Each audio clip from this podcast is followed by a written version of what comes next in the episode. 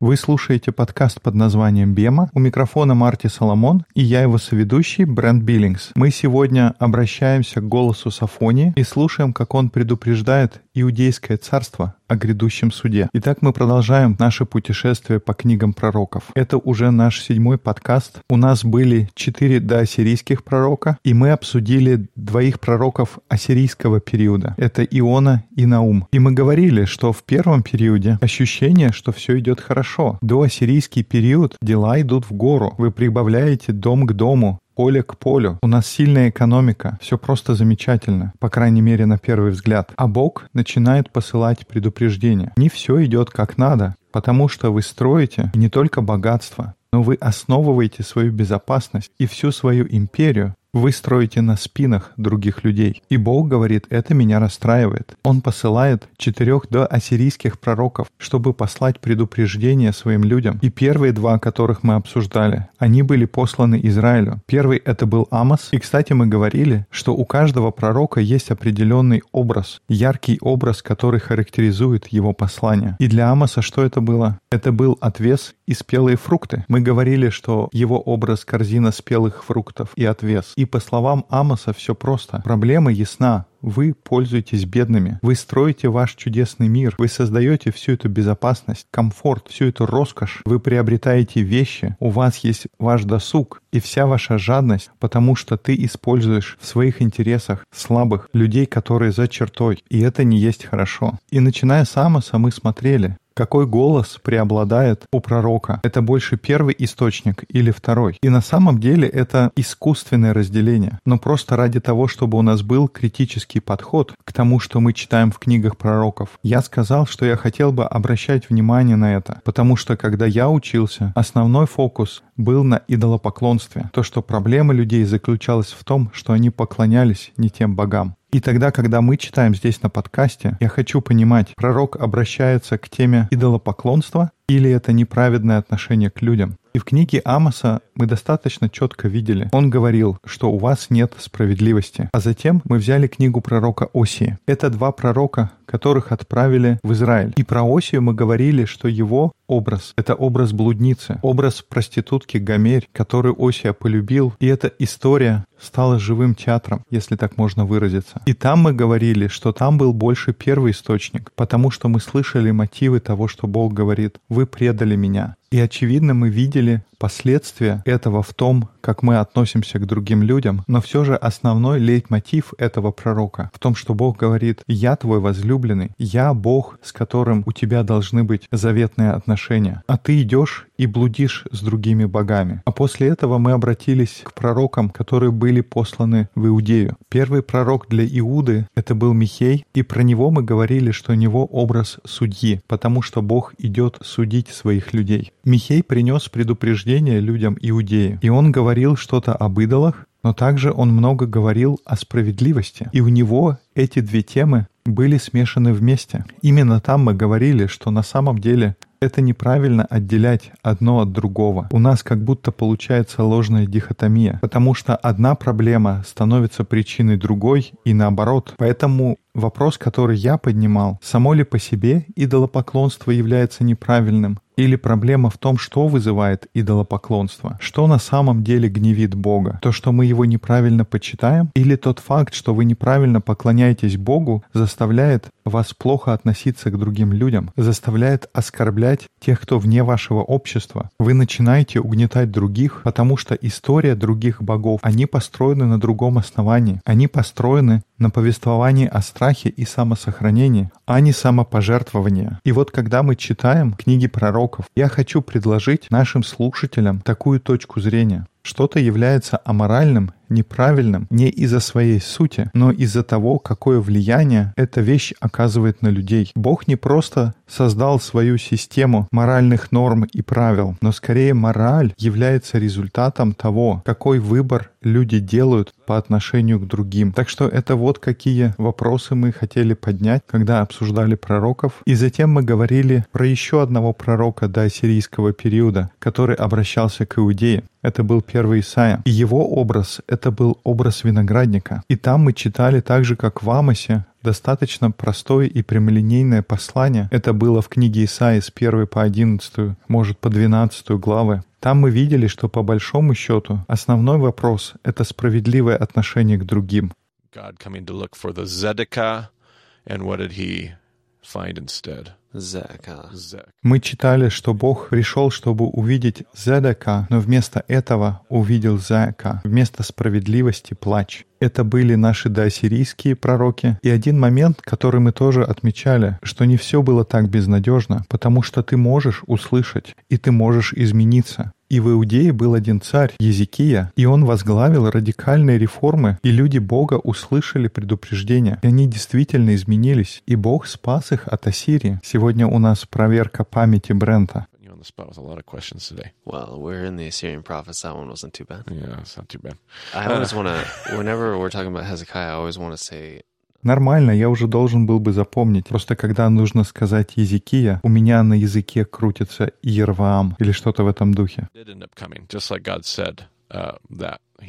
И следующий у нас был ассирийский период, потому что Ассирия действительно пришла, как Бог и сказал, и у Израиля были проблемы с покаянием, они не раскаялись, и они почувствовали последствия своих решений. В то время как в Иудее на тот момент люди старались изо всех сил раскаяться и измениться, и Бог спас их от ассирийцев. И если верить тому, что мы читаем в Библии, это практически чудесное избавление, как эта маленькая нация устояла против ассирийцев. И у Бога есть послание в этот период времени. И мы вначале посмотрели на Израиль, на тот момент он уже лежит в руинах, и Бог посылает Иону, и его образ. Мы говорили, что это потенциал. И я подумал про ассирийских пророков. Их образ — это не буквально картинка какая-то. Например, как нарисовать потенциал.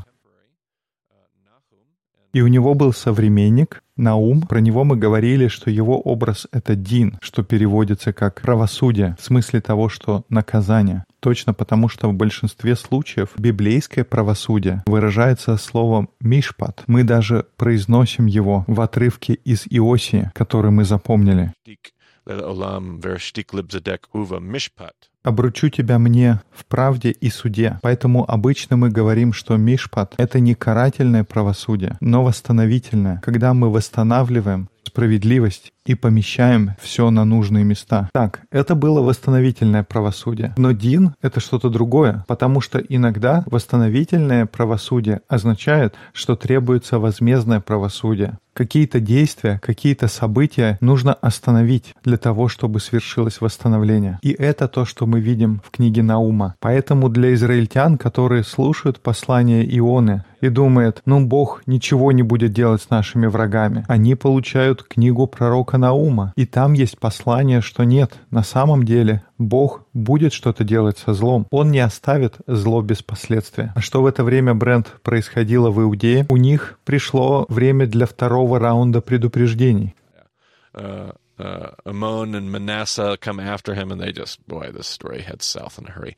And so God sends them to... Такое чувство, у них все пошло крифе в кость после Езекия. После него воцарился Манасия и Амон, и они повели народ вообще в другую сторону. И поэтому Бог послал им еще двоих пророков, еще два послания предупреждения, чтобы сказать им, что, может быть, в прошлый раз Бог сдержал свою руку, но если вы не будете ходить его путями, не думайте, что Бог будет вас спасать всегда. И это то место, где мы продолжим сегодня, когда будем говорить о пророке Сафонии. И сегодня у нас опять не будет презентации. Все, что вам нужно, это взять свою старую добрую Библию, и мы прочтем все полторы страницы книги пророка Сафонии. Ну, не полторы, но, скажем, три. Но вначале мы поговорим о том, какую картину мы будем ассоциировать с Сафонией. И сегодня у нас снова это будет не какой-то образ, но это скорее концепция. Примерно как мы говорили про потенциал или про дин, для Сафонии у нас будет еще одно еврейское слово. И это слово «чува», и в переводе оно часто появляется как «покаяться». Это одно из тех христианских слов, одно из таких понятий, у которых множество багажа и смысла которого мы им приписываем.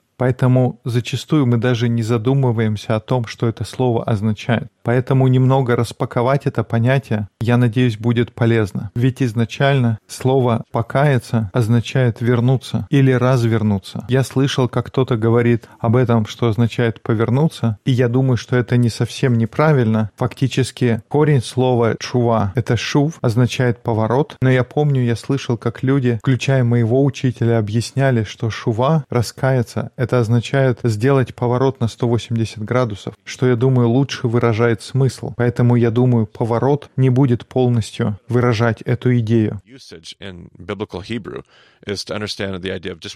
Итак, разворот — это лучшая концепция для передачи смысла слова. Но для того, чтобы по-настоящему понять энтомологию слова, в его библейском использовании на иврите, это как раз эта идея «вернуться». И мне это очень нравится, потому что слово «вернуться», оно говорит о нашем происхождении. Одной из темой, о которых мы говорили в самом начале, что творение, оно хорошо. То, откуда мы берем начало, это не порог и испорченность. Но мы начинали из того места, где была целостность, доброта, где был шалом. И мы верим, что основа человечества покоится на этом, что это самая глубинная истина о нас. И поэтому слово «чува» оно говорит как раз об этой концепции. Невозможно вернуться к чему-то, если ты когда-то раньше в этом месте не был. И это тогда путь, по которому Бог предназначил идти каждому из нас. И дело не в том только, что у Бога есть замечательный план для вашей жизни, но и все человечество, оно должно функционировать определенным образом. Человечество создано для того, чтобы нести в себе образ Божий. Человечество создано так, чтобы доверять этой истории. Человечество создано для того, чтобы быть милосердным,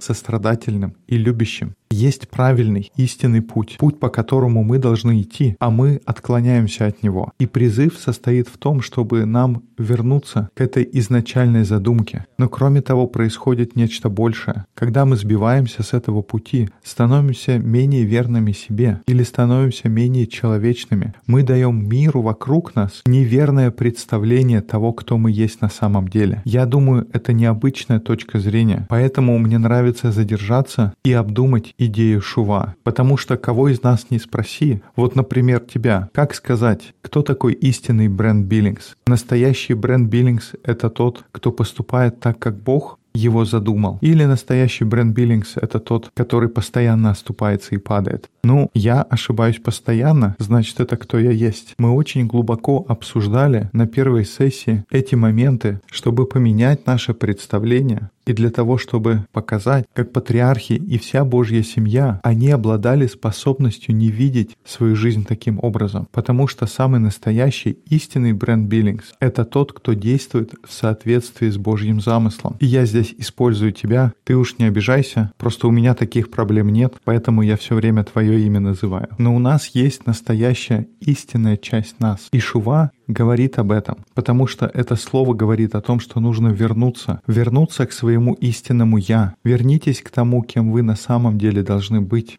а не будьте тем, кем вы себя считаете из-за всех своих неудач. И поэтому Чува — это будет образ пророка Сафонии. И мы слышим в его послании призыв вернуться обратно. Он был и в книге пророка Михея, но для Михея у нас был образ судьи, но Сафония будет обращаться к ним, чтобы они вернулись на тот путь, по которому вы шли, когда Езекия восстановил народ Иудеи.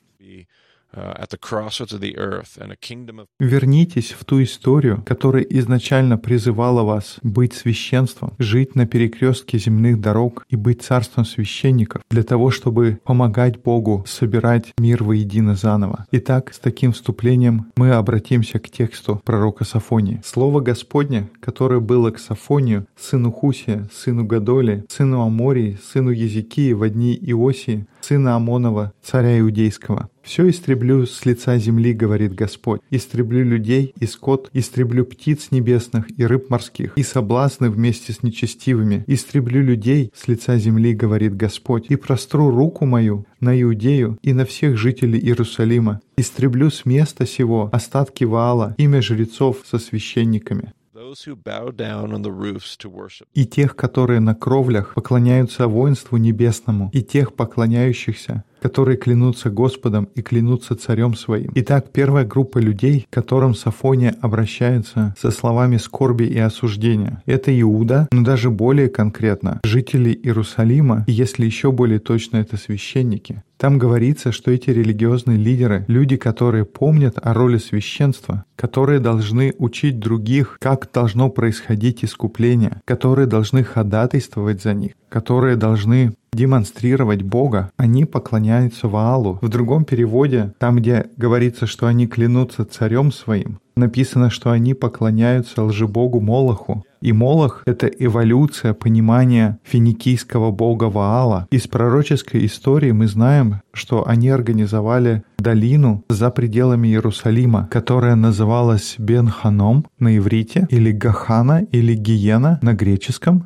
то, что иногда переводится как ад. Так вот, в этой долине был установлен центр поклонения Молоху, можно так сказать. И в этом центре для поклонения приносились в жертву дети. И все это в этой долине снаружи Иерусалима. И Сафония — это был первый из пророков, который обратился к этому. Мы об этом еще услышим позже, особенно в контексте книги Иеремии. У него было что сказать по этому поводу. Фактически это то, почему это место потом становится мусорной свалкой. На самом деле, позже в истории это место становится просто мусорной свалкой, потому что Бог сказал, меня тошнит от того, что вы делаете в долине Ханама. Но это будет позже, когда мы будем читать Иеремию. Здесь я забегаю вперед. Поэтому мы вернемся в Сафонию. И тех, которые отступили от Господа, не искали Господа и не вопрошали о нем, умолкни пред лицем Господа Бога, ибо близок день Господень. Уже приготовил Господь жертвенное заклание, назначил, кого позвать. И будет в день жертвы Господней я посещу князей и сыновей царя и всех одевающихся в одежду иноплеменников. Посещу в тот день всех, которые перепрыгивают через порог, которые дом Господа наполняют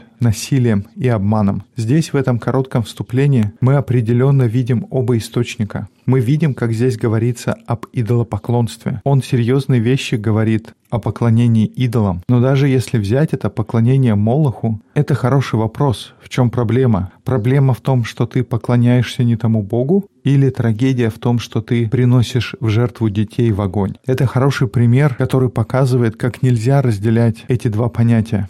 Я думаю, большинство людей согласятся, что жертвоприношение гораздо большая проблема. И мы видим в девятом стихе говорится, что дом Господа своего наполняют насилием и обманом. И это определенно второй источник. Здесь мы видим идолопоклонство смешивается с насилием и обманом. Это дает хорошую картину того, что происходит здесь. Из 10 стиха. «И будет в тот день, говорит Господь, вопль у ворот рыбных, и рыдание у других ворот, и великое разрушение на холмах. Рыдайте, жители нижней части города, ибо исчезнет весь торговый дом, истреблены будут обремененные серебром. И будет в то время я со светильником осмотрю Иерусалим и накажу тех, которые сидят на дорожках своих и говорят в сердце своем, не делает Господь ни добра, ни зла, и обратятся богатства их в добычу и домы их в запустение. Они построят домы, а жить в них не будут, насадят виноградники, а вина из них не будут пить. Здесь мы видим этот образ того, что ты построил дом, но в нем жить не будешь. Насадил виноградник, но не пьешь его вино. Это интересно, потому что когда они строили свою империю, все эти работы для них делали приезжие, а сейчас то же самое происходит с ними. Они что-то делают, но не могут насладиться плодами своего труда. Они раньше пользовались другими, а теперь воспользуются ими. Стих 14. «Близок великий день Господа, близок и очень поспешает». Сафония посылает предупреждение. День Господень уже прямо у порога. Не думайте, что если реформы языки спасли вас, это не значит, что вы уже застрахованы от любых несчастий. Уже слышен голос Дня Господня. Горько возопьет тогда и самый храбрый. День гнева, день сей, день скорби и тесноты, день опустошения и разорения, день тьмы и мрака, день облака и мглы, день трубы и бранного крика против укрепленных городов и высоких башен. И я стесню людей, и они будут ходить как слепые, потому что они согрешили против Господа, и разметана будет кровь их, как прах, и плоть их, как помет. Ни серебро их, ни золото их не может спасти их, в день гнева Господа, и огнем ревности его пожрана будет вся эта земля, ибо истребление, и притом внезапное, совершит он над всеми жителями земли. Исследуйте себя внимательно, исследуйте народ необузданный, доколе не пришло определение.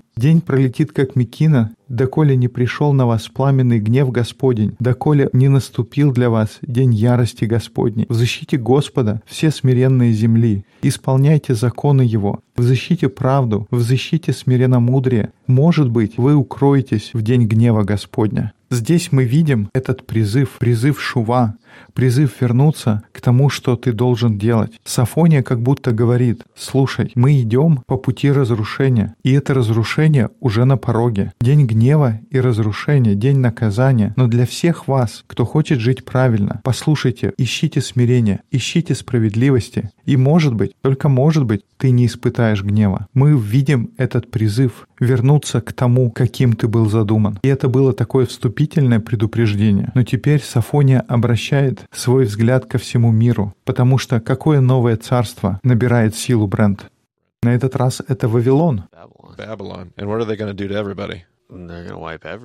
И что сделает Вавилон? Они сотрут все с лица земли. И Сафония теперь обращается от людей Иудеи ко всем остальным и говорит о том, что ждет. Ты бы мог читать, я тебя буду иногда останавливать. And uh, I'll probably stop you as we read through here. So, chapter 2, verse 4.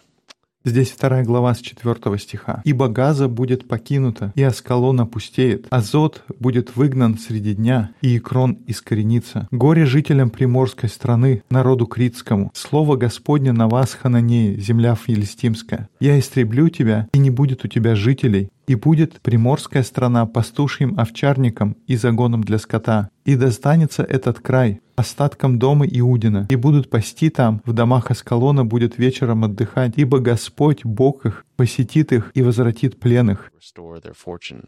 Okay, so uh, Zephaniah starts looking around at Israel's neighbors, very similar to I think how what Amos did. Amos started his prophecy by kind of. Мы видим здесь Сафония обращается к соседям Израиля. Очень похоже на то, что мы читали в Амосе, когда Амос начала свое пророчество с того, чтобы обращаться ко всем соседям и произнося суд каждому из окружающих народов, перед тем, как сфокусироваться в своем послании на людей Божьих. Сафония здесь говорит похожие вещи. Он начинает с филистимлян. Газа — это то место, которое находится на юг, юго-восток от Израиля. И дальше он говорит обо всех остальных. И филистимляне — это не Божий народ, но Вавилон разрушит их просто потому, что они так поступают со всеми. Это как будто весь мир построен на идее самозащиты. И дальше он обращает свой взгляд к соседям на юго-востоке. Давай еще прочтем дальше. Но, кстати, прежде чем продолжать, здесь он говорит об остатках дома Иудина. Это те люди, которые вернутся из Вавилона, то, что произойдет многие годы спустя. Или он говорит о тех людях, которые останутся здесь после того, как Вавилон все разрушит. Это хороший вопрос. Это действительно можно читать по-разному, и все будет зависеть от того, какому времени мы будем приписывать авторство книги Сафонии. Но я думаю, что эти слова скорее относятся к более позднему периоду, после Вавилонского плена. Я на самом деле не уверен, насколько это будет исторически точно, но то, что мы видим здесь делает пророк, он обращается к этим людям из плоти и крови. И он говорит, неужели вы думаете, что вы все такие сильные и могущественные? Вы думаете, эта ваша замечательная земля принадлежит вам навеки? Но вы скоро все потеряете. Но я думаю, в данном контексте остаток относится к более позднему остатку народа Божьего, который еще не появился в книге Сафония. Со стиха 8 «Слышал я поношение Маава и ругательство сынов Аммоновых, как они издевались над моим народом и величались на пределах его. Посему живу я, говорит Господь Саваоф, Бог Израилев. Маав будет как Содом, и сыны Аммона будут как Гамора, достоянием крапивы, соляной рытвенную, пустыню навеки. Остаток народа моего возьмет их в добычу, и уцелевшие из людей моих получат их наследие. Это им за высокомерие их, за то, что они издевались и величались над народом Господа Саваофа. Страшен будет для них Господь, ибо истребит всех богов земли, и ему будут поклоняться, каждый со своего места, все острова народов. И вы, ефиопляне, избиты будете мечом моим. Here Zephaniah goes, and he's just pointing out these neighbors, points out Philistia. Здесь мы видим Сафония, он указывает на соседние народы. Он обращается к филистимлянам, к Мааву, к Амону. И здесь очень хорошо видно, и я люблю это показывать, в чем действительно он видит проблему. Действительно ли это первый источник? Настолько ли большая проблема чистого идолопоклонства? Он соседние нации осуждает только потому, что они поклоняются неправильному Богу? Разве Бог осуждает языческие народы, что, мол, Газа, ты поклоняешься неправильному Богу, и у тебя, Маав, неправильный Бог? Но здесь Бог говорит не об этом. Он говорит о гордости. Он говорит о высокомерии. Бог говорит о том, как они не заботятся о других людях. Они пользуются своими преимуществами. Они грабят, наживают состояние, строят свои империи, свое богатство за счет других людей. И поэтому, когда мы смотрим на соседние народы, мы видим, что Бога заботят те же самые проблемы, которые Он видит в своем собственном народе что проблема не в том, какому Богу они поклоняются. Проблема в том, как они поступают с другими. И прострет он руку свою на север и уничтожит Ассура, и обратит Ниневию в развалины, вместо сухое, как пустыня. И покоиться будут среди нее стада и всякого рода животные. Пеликан и еж будут ночевать в резных украшениях ее. Голос их будет раздаваться в окнах. Разрушение обнаружится на дверных столбах, ибо не станет на них кедровой обшивки. Вот чем будет город торжествующий, живущий беспечно, говорящий в сердце своем. Я и нет никого, кроме меня. Как он стал развалиною, логовищем для зверей. Всякий, проходя мимо него, посвищет и махнет рукою. Мы видим это послание. Никто не избежит. Вавилон придет. Это можно видеть уже сейчас. И никто не избежит этой угрозы. Все падут перед ней. Филистимляне, Амон, Куш, даже Сирия тоже падет перед Вавилоном. Когда-то Сирия была могущественной и сметала все на своем пути. Yep. And Zephaniah says, Boy, you guys don't even know what's coming. Um, or maybe you do. Maybe you have a sense. And Zephaniah just says it. But there's also going to be that same group that gets swept up in it that we started with. And that's going to be the people of who, Brent? Ah, the people of Israel. Yeah. Or more appropriately, maybe. Israel's now been conquered and destroyed. Yeah. Сафония говорит, слушайте, вы даже не представляете, что будет дальше. А даже если представляете, даже людям Иудеи этого не избежать. С ними будет то же, что и с Ассирией, то же самое, что с Кушем, то же самое, что с Маавом и филистимлянами. Их земля же лежит в самом центре, на перекрестке всех дорог. Но мы тоже раньше видели, что ты можешь быть в центре всех событий, и ты можешь Шива, и может быть тебя спасут. Но в данном случае этого не произойдет. Мы будем продолжать читать, потому что Сафония надеется, что кто-то послушает. Горе городу нечистому и оскверненному, притеснителю, не слушает голоса, не принимает наставления, на Господа не уповает, к Богу своему не приближается. Князья его посреди его рыкающие львы, судьи его, вечерние волки, не оставляющие до утра ни одной кости. Пророки его люди легкомысленные, вероломные, священники его оскверняют святыню, попирают закон. Господь праведен посреди него, не делает неправды, каждое утро являет суд свой неизменно, но беззаконник не знает стыда. No, shame. So there's this. Uh, Итак, мы видим здесь осуждение народа Иудеи, особенно Иерусалима, тех, кто управляют народом. Сафония говорит, что они настолько же испорчены, как и все остальные. Но Господь, которому они служат, это Бог, который заботится о справедливости и праведности. Он не будет смотреть на все сложа руки. Давай посмотрим дальше. «Я истребил народы, разрушены твердыни их, пустыми сделал улицы их, так что никто уже не ходит по ним. Разорены города их, нет ни одного человека, ни жителей. Я говорил, бойся только меня, принимай наставление, и не будет истреблено жилище его, и не постигнет его зло, какое я постановил о нем». Здесь Бог говорит, «Я опустошил все народы, я был уверен, что мои собственные люди увидят это, и они шува. Конечно, они шува. Ты же знаешь, кто я, ты же знаешь, что я могу сделать. Или не знаешь. Поэтому я все исполню, а мои люди увидят и поймут. Но это не то, что происходит. Давай посмотрим дальше. А они прилежно старались портить все свои действия. Итак, ждите меня, говорит Господь, до того дня, когда я восстану для опустошения, ибо мною определено собрать народы, созвать царство, чтобы излить на них негодование мое, всю ярость гнева моего, ибо огнем ревности моей пожрана будет вся земля. Тогда я опять дам народам уста чистые, чтобы все призывали имя Господа и служили Ему единодушно.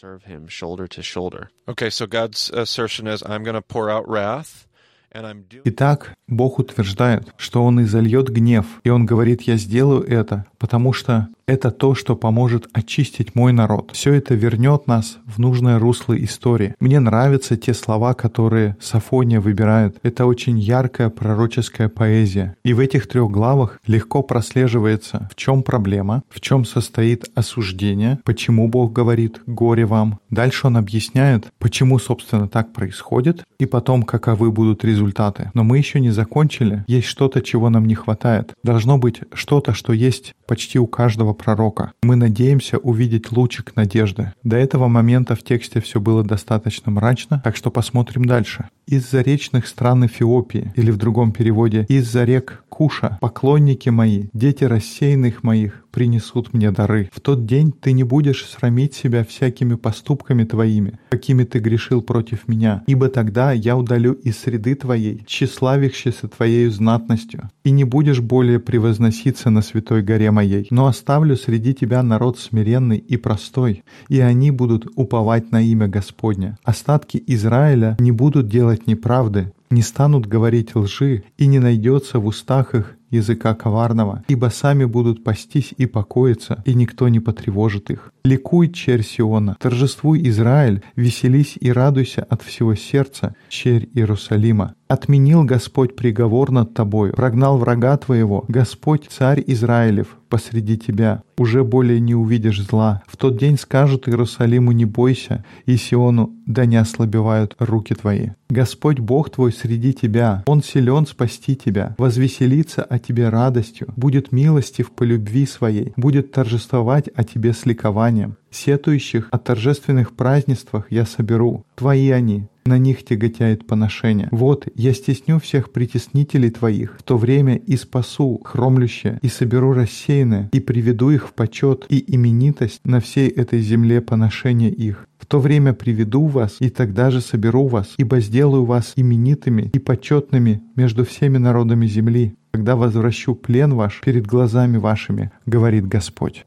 Сафония заканчивает стихами о надежде. Мы прошли через эти три небольшие главы, и мы видели весь процесс. Он говорит, люди, слушайте, вот в чем проблема. Вы поклоняетесь идолам, и ваши руководители заставляют вас несправедливо относиться к людям. Я надеюсь, что вы раскаетесь и вернетесь, потому что то, что ждет вас на пороге, это суд. Он обрушится на филистимлян, обрушится на Маав, обрушится на Амон, он придет на Эфиопию или на Куш, не устоит даже Сирия. Вот что обрушится на вас. И я думал, что если вы увидите, что случилось с другими народами, вы раскаетесь, но вы этого не делаете, и поэтому я пошлю разрушение. Я использую этот суд для того, чтобы очистить, очистить то, кто вы есть, потому что после этого, когда мы все это пройдем, будет то, что так важно для меня. Надежда, будет восстановление, мои люди будут помнить сюжет этой истории. Книги пророков — это не депрессивная литература. Хотя интересно, что я говорю это перед тем, как на следующей неделе мы будем обсуждать второго Исаию, один из самых удручающих разделов среди всех пророков. Но это не сплошная темнота. Это темнота, в которой есть искупительная цель. Мы увидим разрушение, но Бог все исправит. И все это делается с определенной целью. Просто обожаю книгу Сафонии. Это небольшая книга, но на его страницах можно увидеть весь процесс в действии. И знаешь, вот это место, где говорится, что они увидят, как другие народы падут под могуществом Вавилона. Побывав в Израиле, понимаешь, насколько там все рядом. И может быть не напрямую из Иерусалима, но люди, которые стоят на границе, они буквально видят эти вавилонские армии, которые разрушают все. И тем не менее, они ничего не делают.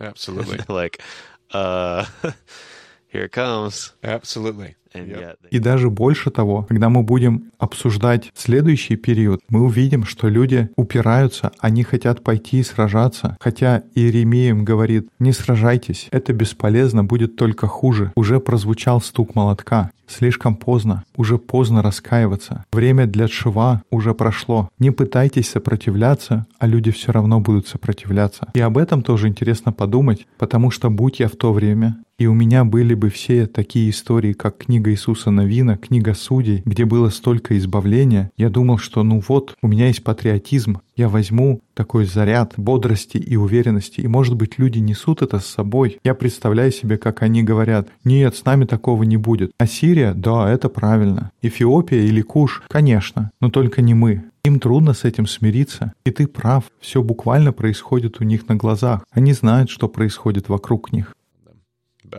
That's the history. Ну что ж, если вы живете на Полюс, приходите на наши дискуссионные группы в Москве по вторникам, в Пулмане по средам. С Марти можно связаться на Твиттер, как Марти Соломон. Меня можно найти как EIBCB. Много ссылок можно найти на нашей страничке в Фейсбуке. Больше деталей о подкасте есть на сайте bemadiscipleship.com. Спасибо, что слушали подкаст под названием «Бема». До скорых встреч в эфире.